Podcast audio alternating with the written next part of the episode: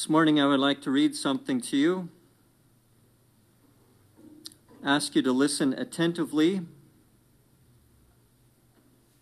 see what I'm describing.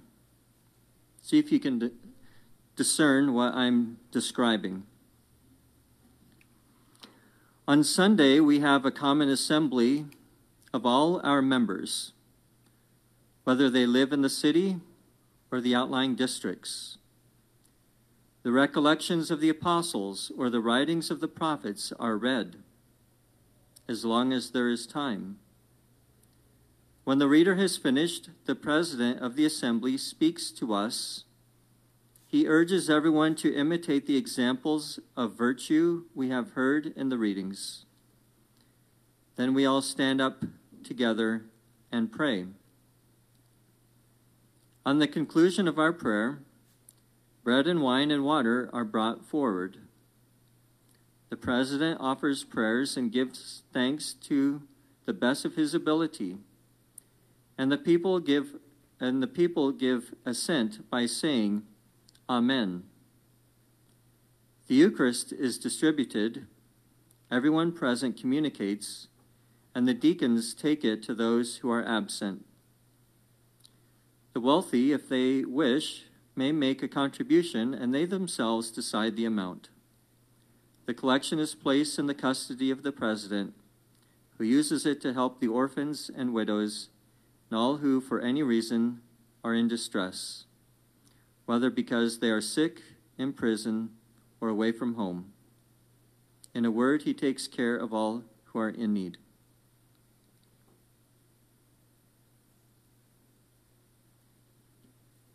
So what did I just describe?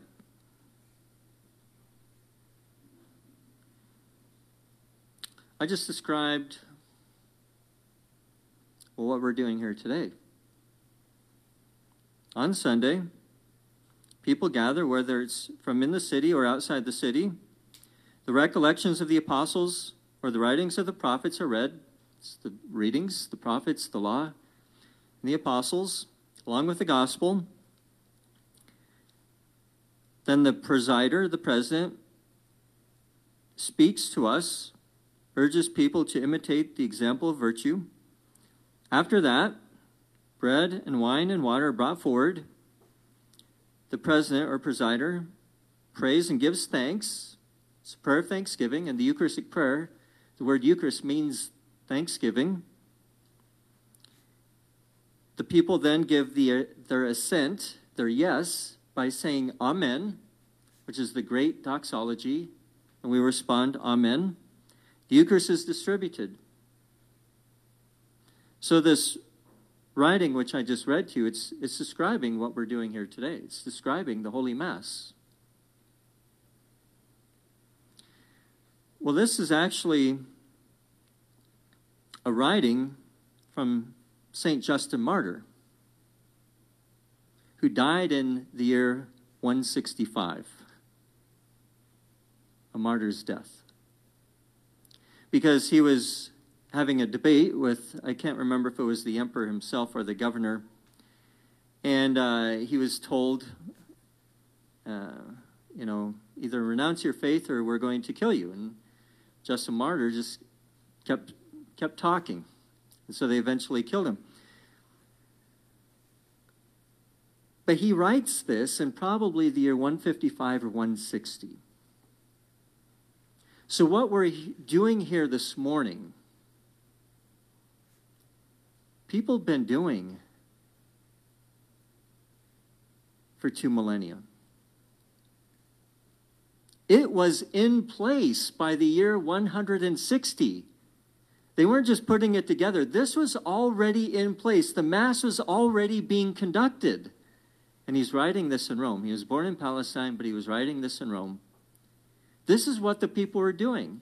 And I think that if you were to read this to to uh, your friends or family or your coworkers and say, what am I describing? I think most of them would probably say, well, you're describing that Catholic Mass, even if they haven't been to many Masses. And he, he prefaces that section of the writing with this: no one may share the Eucharist with us unless he believes that what we teach is true, unless he is washed in the regenerating waters of baptism for the remission of, the, of his sins, and unless he lives in accordance with the principles given by Christ.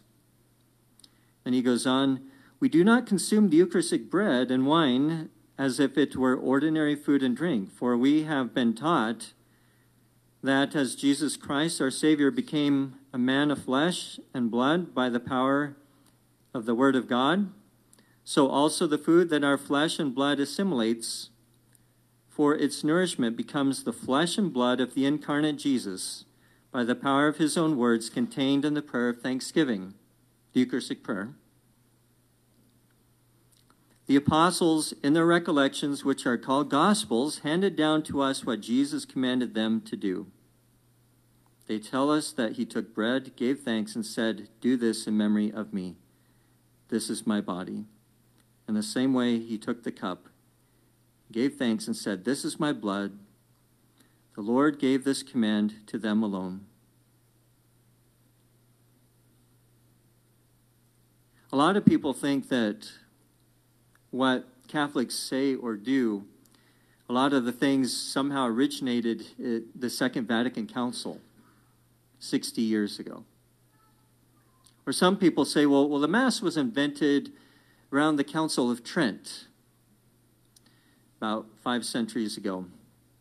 Or some people say, well, you know, the Mass came about, the early Christians weren't really doing, it came about in the Council of Nicaea, three twenty-five. No. We have a philosopher in Rome writing in the year one fifty-five or one sixty describing what Christians are doing. And they were doing in the year one fifty-five, one sixty what we're doing today. But it goes back even further than the year one fifty-five or one sixty. It goes back to the gospel which we just heard this morning. The gospel comes from Saint Luke. He's a Gentile, so he knows uh, Greek well.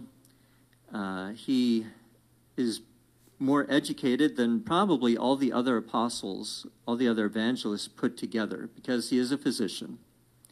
And so, as I've mentioned in times past, we, we have to pay very close attention to what Luke is writing, because he gives some very important details. And one of the details he gives in the gospel this morning is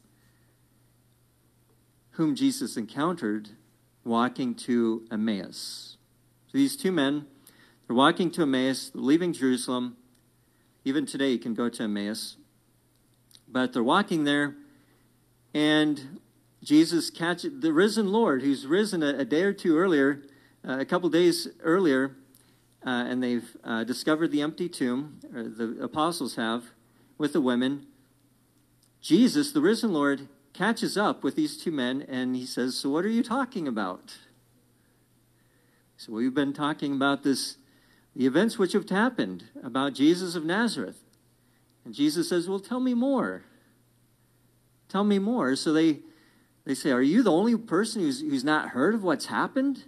And so they tell him.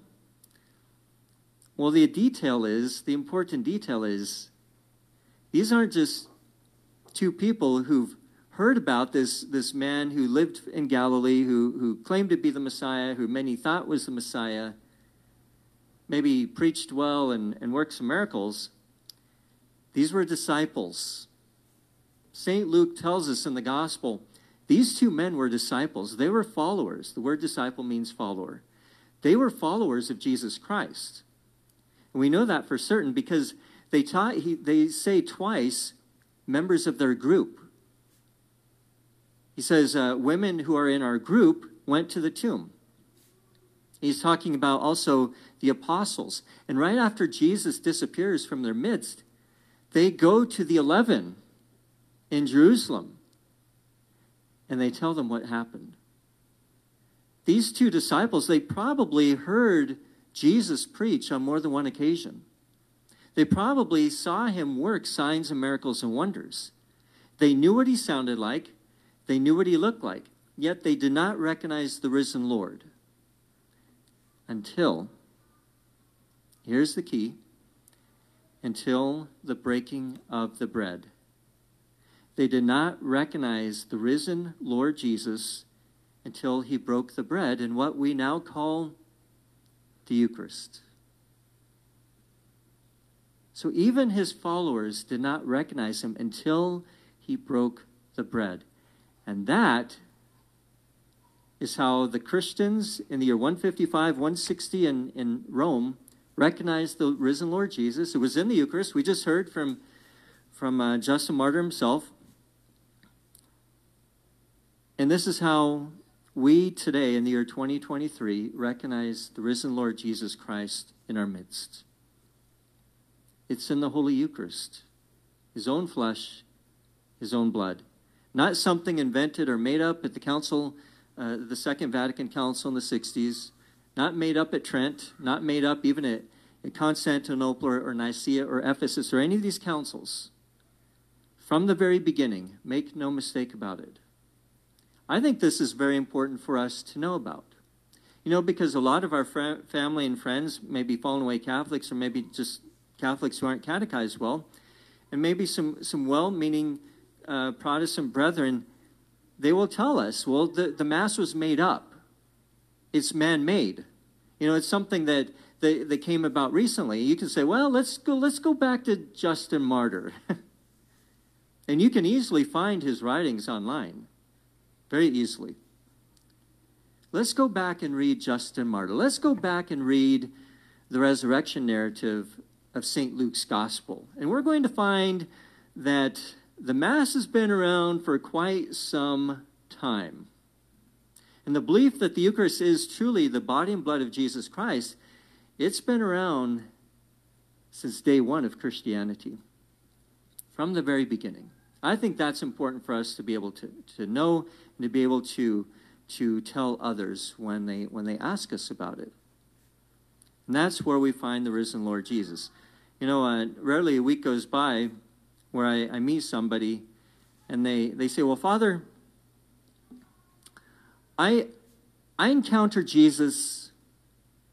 I don't go to Mass. I encounter Jesus by walking out in nature. I walk through the trees. I walk in the woods. I encounter Jesus there. Well, that's not where the early Christians encountered the risen Lord Jesus. And it's a fact. The fact is, there are many people who go out into the wilderness, go out into the forests, which are very beautiful around here, to worship nature. They are pagans. In fact, we have some Druids in this county. We have Druids who, who worship objects of, of the earth in this county. We are different. We are different.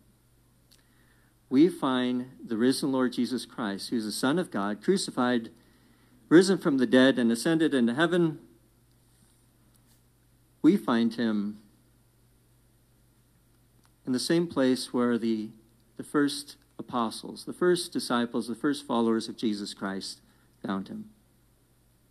We find this, this same Jesus Christ in the same place where the early Christians in Rome in one fifty-five, one sixty found him. We find Jesus Christ in the breaking of the bread. Praise be Jesus Christ.